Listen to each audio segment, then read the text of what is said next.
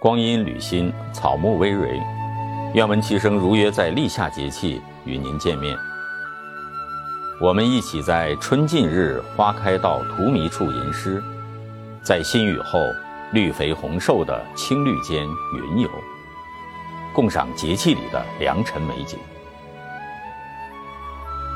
立夏是二十四节气的第七个节气，一般在每年公历的五月五日至七日。虽说节气的名字带了夏，但我们还感受不到夏的气息。早晚气温还是有些微凉，只是到了中午时分，才会有一些灼热的感受。在老家西安的鼓楼上，就有二十四节气鼓，二十四面鼓一一对应二十四节气。每逢节气来临，雷响钟鼓，其声可传遍千里。这一天，若有鼓声响起，一定是立夏了。可谓一夜熏风带暑来。明代黄道周撰写的《月令名义》中记载了立夏的物候：楼郭鸣，蚯蚓出，王瓜生。第一个五天里，可以听见楼郭在田间鸣叫；第二个五天里，就能看见蚯蚓从地里钻出来，开始掘土，这说明地下的温度持续攀升，蚯蚓从底爬到地面。第三个五天里，王瓜的藤蔓开始迅速攀爬生长并成熟。立夏的三种物候现象，恰恰说明二十四节气最早是顺应农时农事而定的。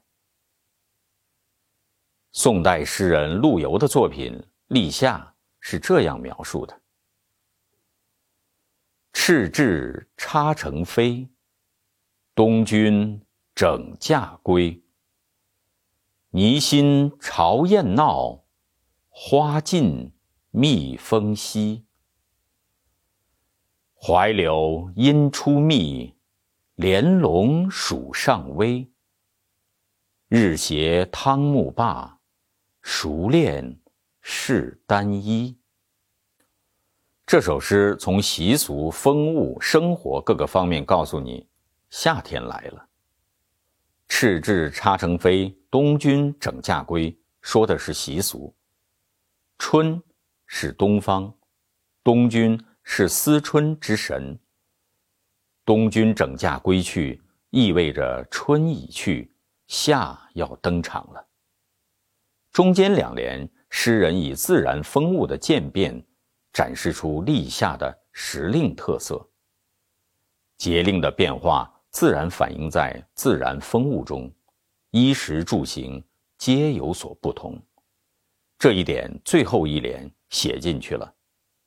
整首诗琐碎中却不乏生活的热情，体悟入微，令人感佩。还有宋代诗人杨万里在《小池》中描写夏日的情趣：“小荷才露尖尖角，早有蜻蜓立上头。